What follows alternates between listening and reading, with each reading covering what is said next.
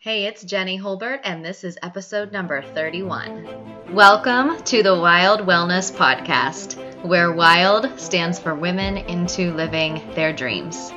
Everything I share with you blends my expertise in fitness, the mind body connection, and natural health using essential oils to help you create a healthy, nature inspired life and feel wild from the inside out. Consider this the place where your soles and your soul meet for an adventure, because I believe when wild women wake, mountains will move.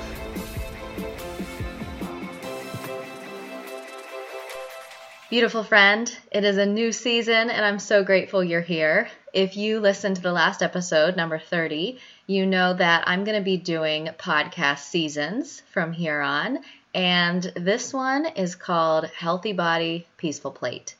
We're going to be diving into mindful eating for women into living their dreams. Basically, I would say we're going on a journey that I hope will help you discover what truly nourishes you and my goal is to help you revolutionize your relationship with food. Because I'm guessing that maybe you might have a love hate relationship going on there, some resistance, some struggle, some stressful feelings. So, if you want to feel better in your body and with food, this is going to be so good. And in this first episode, I'm going to be sharing my struggle with food and my wild wellness food philosophy, as well as how I overcame an eating disorder. So, on that note, a little backstory that I think will help. You may or may not know this about me, but I grew up on a farm in Ohio, and I would say that my food philosophy today was hugely inspired by this upbringing. I learned about gardening and was around animals, taking care of them. I had a summer job picking blueberries, learned how to can fruits and vegetables, and all the things I learned and experienced on a farm, I think, have really shaped who I am. And when you fast forward to now and look at the kinds of things that I eat and the way that I approach uh, my lifestyle and my approach to wellness, it really has been shaped by that upbringing. And I see that in other people too. As I work with people with their wellness goals, I've seen how our culture and even someone's heritage influences their food choices. And I've realized too that sometimes it influences it for the better and sometimes for the worse. So I had a lot of positive influences from growing up on a farm and I wouldn't have traded that for the world. I'm very grateful for that. But I also think that I experienced the downside of being influenced by the world around me because I remember as a young girl, I really started to become obsessed with my body weight and a desire for thinness. The diet crazes of low fat and the media had me hooked on really judging myself and my body and having a real negative perception of that. And I also remember growing up, my mom went on a diet after giving birth to my younger sister. And understandably, she wanted to lose the extra weight she had gained during pregnancy. But it was during that time that I started to see myself sort of emulate some of those behaviors and start to think in that same way. And looking back, I realized that my relationship with food started to become one that was associated with a need for control, um, anxiety. It was driven by perfection. And overall, I remember feeling very confused about diets, food labels, how to eat, what to eat. And I developed an eating disorder, and bulimia was present in my life for about 10 years. It really wasn't until college when I began learning about the commercial food industry, food marketing, and labeling that my eyes were opened. And thank goodness they were, because this wasn't part of my formal education. It was really where my inner guidance, I guess, led me in my search for really overcoming this eating disorder. And as you might know from experience in dealing with something yourself, once you know better, then you can do better and you can change from where you are. So I started to realize that food is a gift and nature has something that no food manufacturer or packaged food on the shelf can match. And after years of struggling with my body image and with food, I learned too much to go back and I finally made peace with my plate. And really, what it was was I came back to nature. I came back to the idea that um, nature has everything that we need to truly nourish ourselves. And my struggle with food and an eating disorder dissolved as I learned about the tools and practices that I'm going to give you a taste of in this entire podcast season. So, as I said, I want to help you discover what truly nourishes you because as I look back, I see that the challenges I had with food were in part from what I was eating and part from how and why I was eating. So, the first part, the what I was eating, is what I want to talk about now. And we're going to discuss the how and the why of the eating later in other podcast episodes. So, maybe you can relate with this confusion around what to eat. Maybe you're still in a place where you're confused about diets and food labels and how to eat. And if you are, I think that that's perfectly okay. I hope you're not beating yourself up over that because it's so common partly because there's so so much information out there. It can be really confusing and I know exactly how you feel in that. So, can I share my very simple food philosophy with you that might just help and get you on maybe a different mindset around this? I believe in eating whole foods that are nourishing to our body and mind. So, in general, vegetables, fruits, nuts, seeds, whole grains, beans, and legumes, and high quality, humanely raised, or wild animal protein. So, in general, that's sort of my belief. If it's from nature, then it's open, it's fair game. but more specifically, I'm going to share some thoughts with you on this wild wellness food philosophy, which is really a nature inspired diet. So, number one, as much as possible, eat local, fresh, whole, and in season organic produce. Because organic produce hasn't been sprayed with chemicals and pesticides, and even organic animal products that haven't been pumped full of antibiotics and growth hormones is so much better. If you're worried about organic food being too expensive, try growing your own or heading to a local farmer's market to support someone who's doing that. And personally, on the cost piece, I believe you can't put a price on your health. So think about maybe some other areas that you can work around that to make it possible for you to buy the organic food as much as possible. And if you have to prioritize, you might even want to check out the Environmental Working Group's list of the Dirty Dozen and the Clean 15 and their list of basically highly sprayed produce that you really want to prioritize organic when possible.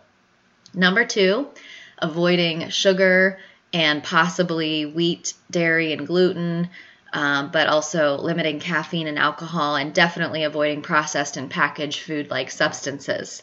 So I know that was kind of a long list there, but basically, if it's something like uh, processed sugar or processed ingredient of any kind, or if it's just a food that's kind of kryptonite for you, like caffeine, alcohol, gluten, dairy, anything like that, then avoid it. This was huge for me in healing from an eating disorder. I'll just talk specifically about the sugar for a minute because I had an addiction to sugar and I didn't realize it. It's crazy. I think many people have a sugar addiction and they don't realize it because it's chemically addictive. It's in almost everything that's in a package. And it is really chemically addictive because it sends off the same hormones in our brain that cocaine does. So, when I started learning about sugar and the dangers of it and how it could be responsible for mood issues and high and low energy dips, inflammation, and my cravings, I found replacements. And that made it so much easier and it brought me so much peace. And I just want to say that I have loads of sweet, uh, goody recipes on my website, jennyholbert.com, and you can find them on my pin- Pinterest board too. So you definitely don't have to forego desserts or good things. You know, you can use ingredients that don't involve processed sugar and make those things just as yummy. So, the third thing that I want to share is that it's so important that we add in loads of easy to digest, lightly cooked vegetables, or sometimes raw vegetables, depending on the season, and some low glycemic fruits like berries. These things are good too. You also want to eat the rainbow. Try to get as many colored veggies on your plate as possible and take a look at it and see if you're getting a variety of colors instead of always eating the same thing. Number five, if you're eating nuts, seeds, and grains, it's really important that you make time to soak and dehydrate them before eating. It helps with the digestion of these things, and you're going to get the most nutrients out of them that way. Number six, follow the 80 20 rule. This might not be what you think. Sometimes that 80 20 rule refers to um, kind of eating good 80% of the time and eating not so good 20% of the time. I'm really not a big fan of that because I think if you have a certain belief system about how to eat, you don't have to have these quote unquote cheat days because it just doesn't ever feel like you have to. But anyway, that might be another conversation. So, what I mean by the 80 20 rule is 80% of your plate should be mostly vegetables and then think of it as 20% protein or 20% to a grain like seed like quinoa or millet or amaranth if you're vegan and you're not someone who's eating animal protein. But the basic idea is, is that we need lots more vegetables and probably more than what you think. So think of it as an 80 20 on your plate. Number seven, add some love. Learn to love preparing food if you don't already, so you can have a closer relationship with what you're consuming. And if you don't love it now, it's okay. Just start simple and might even want to get a coach to help you. One of the things that I work with coaching clients on is mindful eating, and part of that is actually coming up with practical ways to, you know, get around mealtime and to be able to, you know, work with those things that are nourishing to you and find time uh, practical ways to have good foods stocked in your fridge. It might even be working with a nutritionist who's actually going to help you with the types of foods that are best for you to eat. Number eight, red meat is best if it's wild, grass fed, grass finished, and definitely from a trusted source. Kind of on that note, number nine, poultry should be free range or pastured and fed their natural diet. So, ideally, not corn. That's not their natural diet. And number 10, fish should be wild, not farmed. So, in my opinion, these are 10 things that are true for all of us, just as a basic guide. Yet, there are some things that we definitely have to discover on our own to create the optimal, individualized diet for ourselves. And when I say diet, I don't mean diet like weight loss type of diet. I mean diet like what we eat and what we're consuming. You know, some people may digest high quality animal products like grass fed, organic meats, eggs, and fish really well, and some people may not. They may feel better on a vegetarian or vegan diet, and some people might be somewhere in the middle and a combination of the two. So I think that the diet industry and well meaning health coaches, even, often encourage us to choose a dietary theory to subscribe to, like paleo is the best, or vegan is the way, or raw, or vegetarian, or gluten free, or honestly, whatever diet is trending at the moment or in that era. But it can get really complicated. And most people don't want to be chasing the next diet, trying to figure out what to eat and sneaking around or cheating on their diet. So my thought is why force yourself to pick one way of eating when there's so many nutrient rich foods so many ways that you can prepare them and so many awesome you know foods that we have available to us most of us that are here to nourish us. So my approach is to simplify food and be an explorer. Explore what works for you. Take this nature inspired approach if that resonates with you and start to explore what is specifically best for you in terms of the types of foods and how often you eat them and when you eat them. And as I said, keep it simple and explore. I encourage you to try that. So, next up in this podcast season on Healthy Body and Peaceful Plate, we're going to be talking about food myths weighing you down. We're going to hear from nutritionist Alexa Sherm who will be sharing uh, more on teaching kids how to eat and why you should eat to live. So excited for that interview to share with you. Also, we will be talking about mindful eating so you can stop counting calories. Food is something we often use as a distraction from reality to avoid feeling how we really feel or when we're feeling something uncomfortable. And I'm going to share more on this and how you can turn that around. We're also going to be looking at six steps to kick your food cravings. So if you deal with stress, you have out of control cravings at times or all the time, or you struggle with food in another way, what I'm going to share, I think, could be life changing because it truly has been for me. So before I go, I just want to thank you so much for listening. You are amazing just for being you. And I'm curious, are you subscribed to get future episodes? If not, hit the subscribe button to find out when the next one is ready for you. And if you got something good out of this episode, please leave a rating and review on iTunes or your podcast app because this is the way that we can help more people find the podcast and it will allow me to continue sharing them with you.